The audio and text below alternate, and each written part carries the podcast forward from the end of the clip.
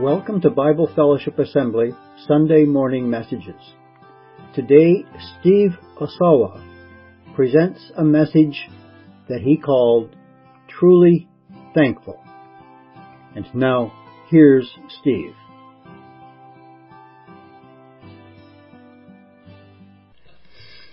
A while back, I spoke on the passage in Mark's Gospel where Jesus was entering his Jerusalem, called the Triumphal Entry, and touched briefly on Psalm 118, where it was one of the Hallel Psalms that people would have known and would have chanted at the Passover.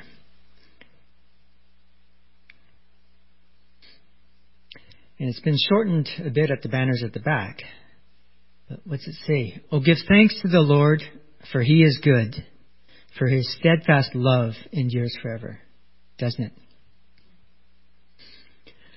I was initially thinking about basing today's message on Psalm 118, but it morphed into something quite different over the last couple of weeks. My intent this morning is to look at what it means to be truly thankful, and I trust that we'll all be able to walk away with something to chew on today. When I looked up the origin of Thanksgiving, I was reminded that we Canadians were the first to celebrate it. So it seems only fitting that we spend time talking about Thanksgiving, eh? I've broken the message into 5 parts, including acknowledgement, acceptance, attitude, application, and advice. I will note that some of the verses I'll refer to can fall into more than one of these categories. But before we get into it, let's just open with a word of prayer. Heavenly Father, we just pause. We just marvel that the God who created the heavens and the earth created us. So amazing. And you loved us so much that you sent us your Son. Thank you, Father. Thank you, Lord Jesus. We thank you for your word and your spirit, and pray that you would just guide us as we open it this morning, that we may just draw closer to you and be singing your praises. In Jesus' name, amen.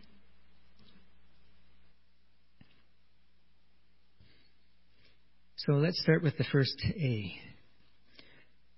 I'm going to suggest to you that being truly thankful begins with an acknowledgement that God created us and he loves us so, so much. It seems strange in some ways, but we're made in the image of God. Psalm 139 says, "For you formed my inward parts. You knitted me together in my mother's womb. I praise you, for I am fearfully and wonderfully made. Wonderful are your works. My soul knows it very well. My frame was not hidden from you when I was made in secret, intricately woven in the depths of the earth. Your eyes saw my unformed substance. In your book were written, every one of them, for the days that were formed for me, when as yet there was none of them." Now, perhaps you wish that God made you taller, stronger, faster, or maybe that's just me. Regardless of our physical stature, though, what's inside is far more important. God made us to be in a relationship with himself. How amazing is that? The God who created the heavens and the earth created and loved us. I just have a hard time wrapping my head around that sometimes. The second thing to acknowledge is that the Bible points us to Jesus. We're told that God knew us before we were even born, how our days were written in a book. There's nothing that's hidden from him, is there? Nothing whatsoever. All of the good things, all of the bad things, and everything in between. And ours is a God who can't stand sin. He can't be in the presence of sin.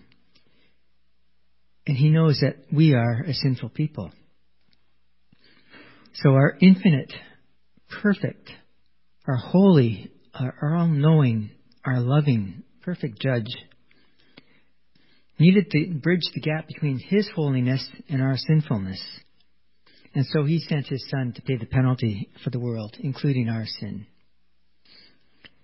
And we know that the Bible points to Jesus even before he became a little baby. For example, here in Psalm 118, we read, "Open to me the gates of righteousness, that I may enter through them and give thanks to the Lord. This is the gate of the Lord. The righteous shall enter through it. I thank you that you have answered me and have become my salvation. The stone that the builders rejected has become the cornerstone. This is the Lord's doing. It is marvelous in our eyes. This is the day that the Lord has made. Let us rejoice and be glad in it. We sung a bit of that already, didn't we? The psalmist notes that the stone the builders rejected has become the cornerstone. The first three Gospels, Matthew, Mark, and Luke, all record that Jesus reminded the Pharisees of this quote. And they were put out because they realized he was talking about them being the builders who rejected him being the cornerstone. The third aspect to acknowledgement is the need to acknowledge that salvation comes only through Jesus. He is the one who makes it possible for people like us to have a relationship with the perfect and holy God. In Acts 4, Peter, speaking with the rulers, elders, and scribes, who wanted to know by what power he had healed a man who had been unable to walk from birth. And Peter notes that it was by the name of Jesus Christ the Nazarene. And he goes on to say this. That's not what he goes on to say. He, Jesus, is the stone which was rejected by you, the builders, but which became the chief cornerstone, and there is salvation in no one else, for there is no other name under heaven that has been given among men by which we must be saved. Jesus himself told the people, "You search the scriptures because you think that in them you have eternal life, and it is they that bear witness about me." As Paul notes in Romans 3:23 and 24, all have sinned and fall short of the glory of God, being justified as a gift by his grace through the redemption which is in Christ Jesus. And it's important that we acknowledge our position relative to God, isn't it? It's critical that we salvation offered through Jesus. So we need to take that step from knowing about God to knowing God. We've all sinned and fallen short and all need to repent and turn to Jesus. And we just noted earlier that Jesus is the only way to be saved, the only way to receive eternal life. No matter how hard we try, we can't work our way there. We can't go on eBay and buy a ticket. There's nothing we can do. It's only in God's grace. And each of us has to make that decision as to whether or not we're going to take him up on the gift that he offers us. Indeed, as I'm sure you're most aware, there is no greater decision, is there, that somebody could make to put their trust in Jesus for the forgiveness of sin and for eternal life.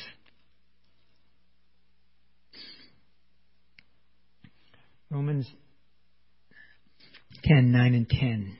If you confess with your mouth Jesus as Lord and believe in your heart that God raised him from the dead, you will be saved. For it's with the heart that a person believes, resulting in righteousness, and with the mouth that he confesses, resulting in salvation. And I trust that nobody will leave here without having made that decision. And if there's any here, anybody on Zoom listening to the message, I and others would be happy to talk further with you if you have any questions about what this is. So my next A is attitude. If Jesus is Savior and Lord, then we are new people, right? Our thoughts and our attitudes should be changed. We do need to be careful, though, about how we think of ourselves. Being a Christian doesn't make us better than others, does it?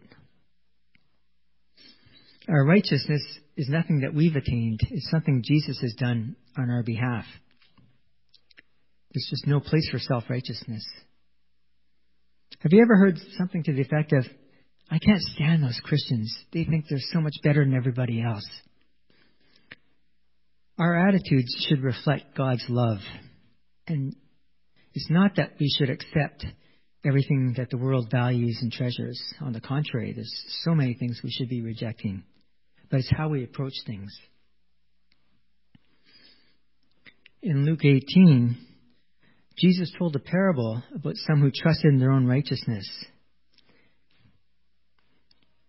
Two men went up into the temple to pray, one a Pharisee, the other a tax collector. The Pharisee, standing by himself, prayed thus, God, I thank you that I'm not like other men, extortioners, unjust, adulterers, even like this tax collector. I fast twice a week. I give tithes of all I get. But the tax collector, standing far off, would not even lift up his eyes to heaven, but beat his breast, saying, God, be merciful to me, a sinner. Another aspect to our attitude is giving thanks and praise. Talking about 10 lepers. As he entered a village, he was met by 10 lepers who stood at a distance and lifted their voices, saying, Jesus, Master, have mercy on us. When he saw them, he said to them, Go and show yourselves to the priests. And as they went, they were cleansed. Then one of them, when he saw that he was healed, turned back, praising God with a loud voice. And he fell on his face at Jesus' feet, giving him thanks. Now he was a Samaritan. Paul told the Philippians to have the same attitude as Christ, who, although he existed in the form of God, did not regard equality with God something to be grasped. And I would suggest that a practical way for us to start doing that is just to have an attitude of gratitude in all things. Our fourth A is application. Theory is easy, isn't it? I would hazard a guess that most everyone here realizes it's all about Jesus, and that we should be thankful for who he is, for what he has done, and continues to do in our lives. So the question is, how good are we at applying it? Do our actions always line up with what we know? It's pretty easy most times to be thankful when good things happen, isn't it? How do we do sometimes when things don't go well, or worse, when we face really challenging situations? I must admit, sometimes my first reaction to a situation isn't always thankfulness. I recently built a stand to hold the off-season tires. And when I pick rubbing on my hand, there's a nail in it. And unfortunately, when I got to the tire shop, it meant I'm going to be buying a new tire again. And I think, just this spring we had to replace a tire that was almost brand new because we caught a screw in it. So after feeling ashamed at my initial reaction at the tire store, I quickly put in perspective and I realized I need to be thankful. We weren't driving, and this thing didn't blow when we were driving. I could afford to replace the tire. Not that I wanted to spend money on it, but I could be thankful that I had a vehicle to drive. Just kind of the realization of, what are you getting excited about? And sometimes it's just easy to feel sorry for ourselves, isn't it? It's easy to develop an attitude of ingratitude. Other people have better jobs. They have all the money they need. They have these wonderful homes, perfect families. Where's God when I'm going through this or that crisis? Linda and I were faced with a rather challenging situation recently, and I said something to the effect that I'm not feeling very thankful for this. She kind of smiled and said,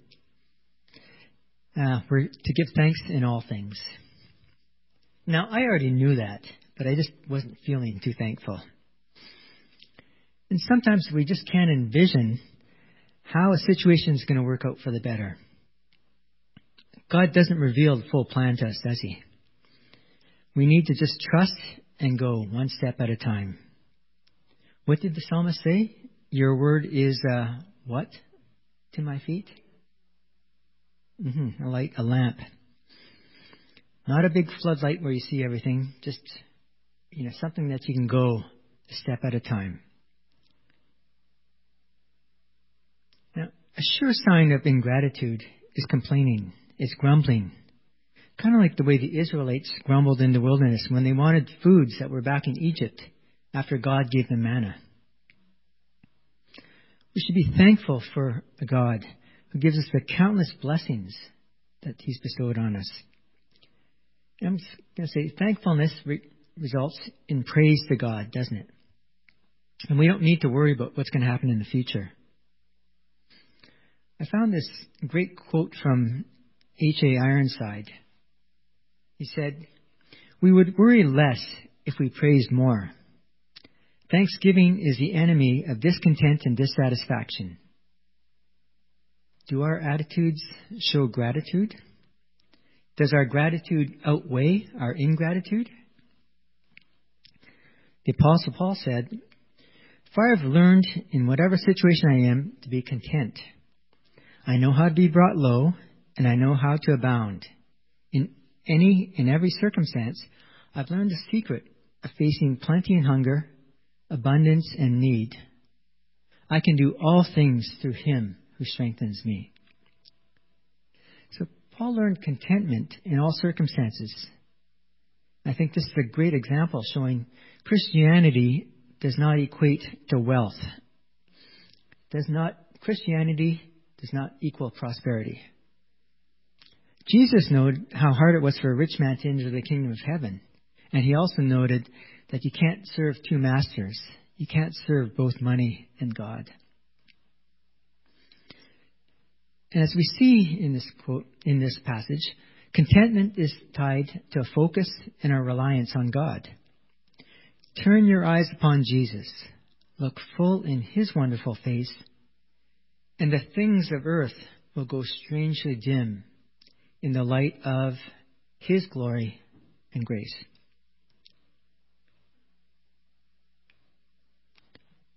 Paul told the Philippians to rejoice in the Lord always.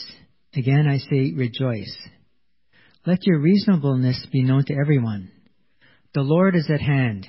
Do not be anxious about anything, but in everything by prayer and supplication with thanksgiving, let your requests be made known to God. And the peace of God, which surpasses all understanding, will guard your hearts and your minds in Christ Jesus. If we were to look at Thanksgiving on a continuum, where would you place yourself? You feeling at the far end totally unsatisfied, wondering why God has shortchanged you? Or are you at this other end of the spectrum, where you're thankful in all things? Maybe you're somewhere in between.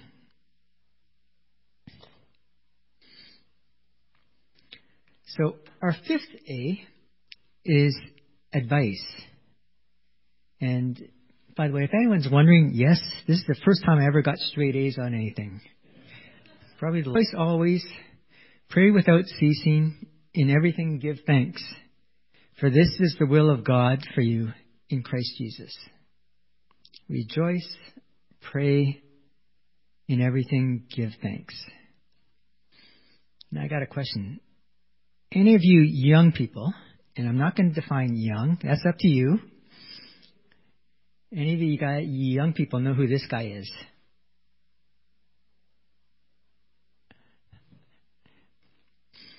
I'm showing my age now. And what did he say?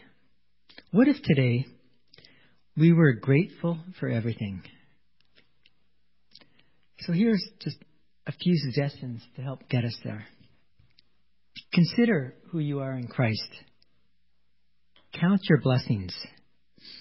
Change your perspective if need be. Apply a bit of cancel culture. And I use that one very cautiously. Take one step at a time in faith. Tune out what drags you down. And be a blessing to someone else. So let's just take a quick look at these.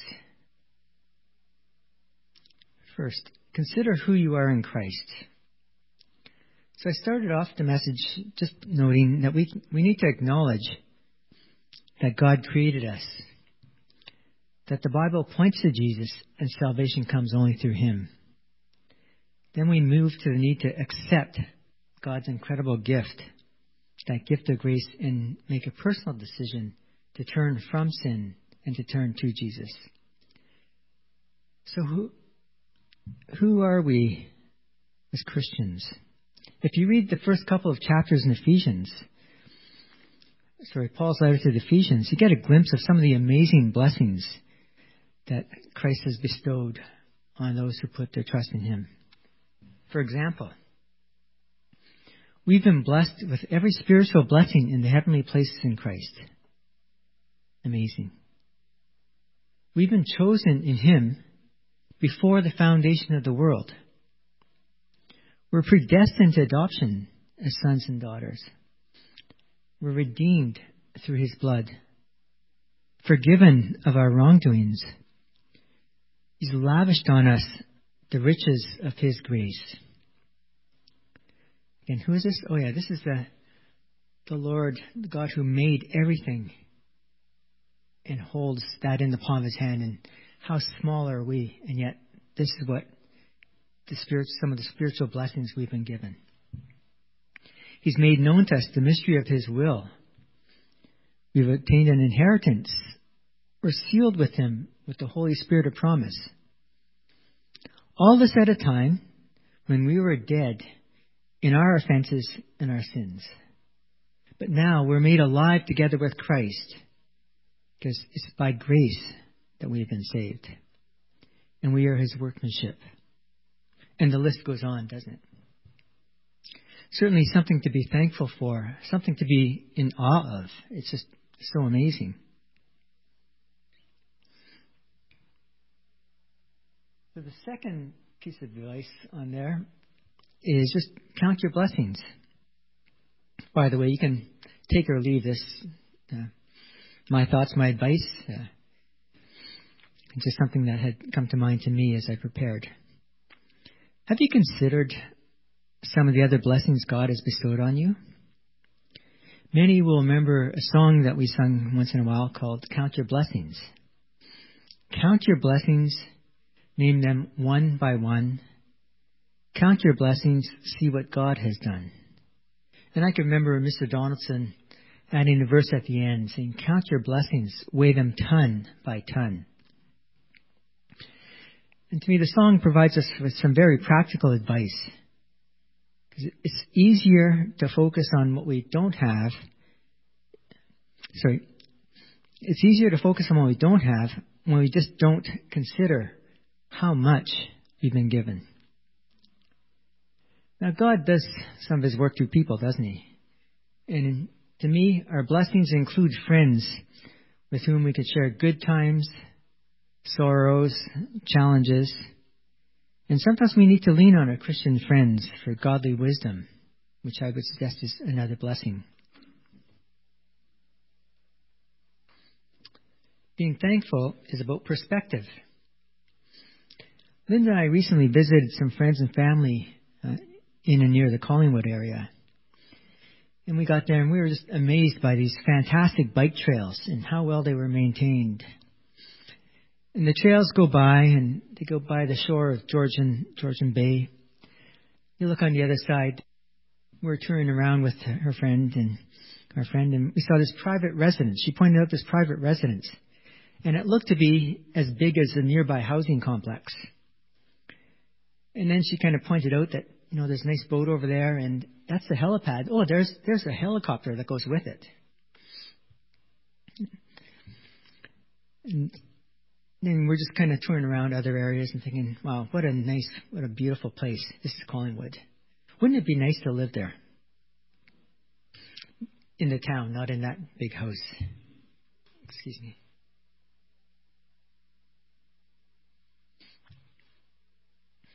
I thought, if that were to happen, though, I'd be riding those wonderful bike trails to work, because we couldn't afford much, if anything, around there. And I thought, here I can go cross-country skiing, maybe sooner than later, the way it's going. The season starts earlier, it ends later. Works for me. And apologies to those who don't like winter. Here, you can get out in any season and enjoy the beauty of God's creation right in our own backyards. And I would suggest that the more we see God in everything in our lives, the more content we are. And by extension, the more thankful we are with what we have. By the way, how is a nail in the tire a blessing? I'm not sure it is, but it certainly does point to things, it did point to things that I'm blessed with. You know, safety, the ability to purchase that new tire, have a vehicle, etc. It's really about perspective, isn't it? The next one is just to note what drags you down. Computers and the internet are, and what they enable, are absolutely wonderful, or they could be absolutely horrible, and everything in between, aren't they? I would dare say that some of the challenges that we see in society now are a result of too much of that good thing. For example, being bombarded with all the great lives other people are living, all the wonderful vacations they're taking, and how perfect everything is. And then we look at ourselves and think, kind of, my life isn't quite so exciting. I'm being shortchanged. I deserve better. Or it's easy to offend other people, what they're living and posting about or what they think. When you're behind a keyboard, and sometimes people do it intentionally, sometimes unintentionally, but it's much easier to offend somebody if you're anonymous. It's not like when you're there talking on the phone, or better yet, talking face to face.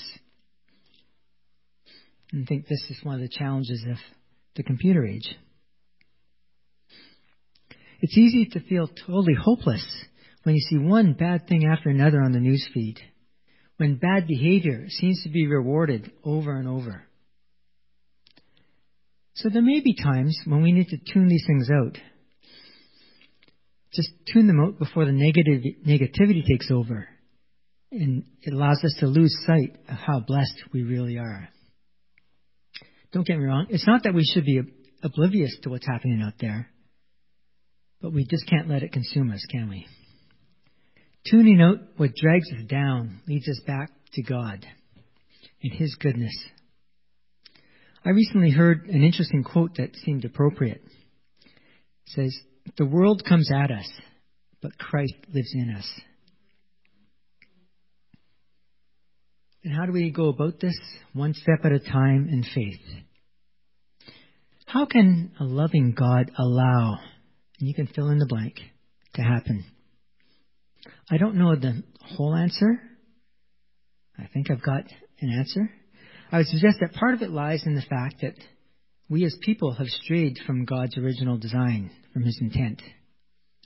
Certainly, I trust all of you know that He loved us so much that He sent His Son. How much more can we get? And I would suggest that we tend to grow in the valleys than on the mountaintops. Didn't ask him. I think he'd be okay. Some of you know Ron Paget. He's with Navigators. And he would say, lean into that pain. It's when you lean in that you draw closer to God. Paul experienced this in 2 Corinthians, in his letter to 2 Corinthians. The letter we know is 2 Corinthians. He said, "Because of the extraordinary greatness of the revelations, for this reason, there was given to me a keep me from exalting myself. Concerning this, I pleaded with the Lord 3 times that it might leave me. And He said to me, 'My grace is sufficient for you, for power is perfected in weakness.'" As I noted earlier, we need to take one step at a time. We know that God wants what's best. We just don't always realize how it's going to play out in our lives. Sometimes we only recognize it after we've gone through it, don't we? Being thankful for our blessings is a good way to remember that God has something great in mind for all aspects of our lives, because we walk by faith, not by sight. My last suggestion is to be a blessing to somebody else. It's easy to get caught up in our own lives, isn't it? However, we need to be in touch with others. Some people may be isolated. They may be hurting. They may be in need of help at times. And we have the opportunity and the privilege to serve God in this way. We should be sharing what God has given us, what He's done, and not just keeping it for ourselves.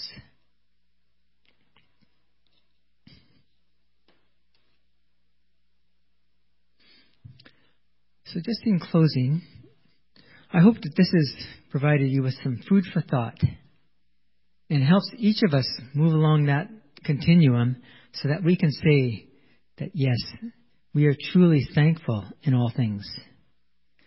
True thankfulness for our blessings, our countless blessings, results in praise and glory to the one who indeed deserves all of the honor, the praise, and glory.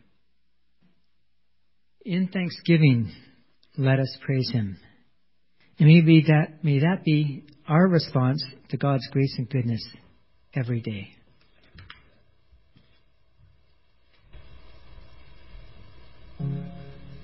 Our gracious Lord and King, we thank You for this day and for this message of thanksgiving that we've heard. We thank You that You are present with us even now, and we thank You for this time that we can spend together experiencing You in this way. Be with us through the week and bless our times of sharing and our times of being with others, our times of fellowship. For those who are missing that in many ways, we do pray that You would provide for them Your presence and Your encouragement. And may we be truly thankful as we go. In Jesus' name, amen. Thank you for listening. Come back next week for the next Sunday morning message from Bible Fellowship Assembly. Visit us on the web at bfa.church, where you will find our physical address and contact information. We'd love to see you if you are in the Timmins area, or drop us a line at info@bfa.church. Until next time.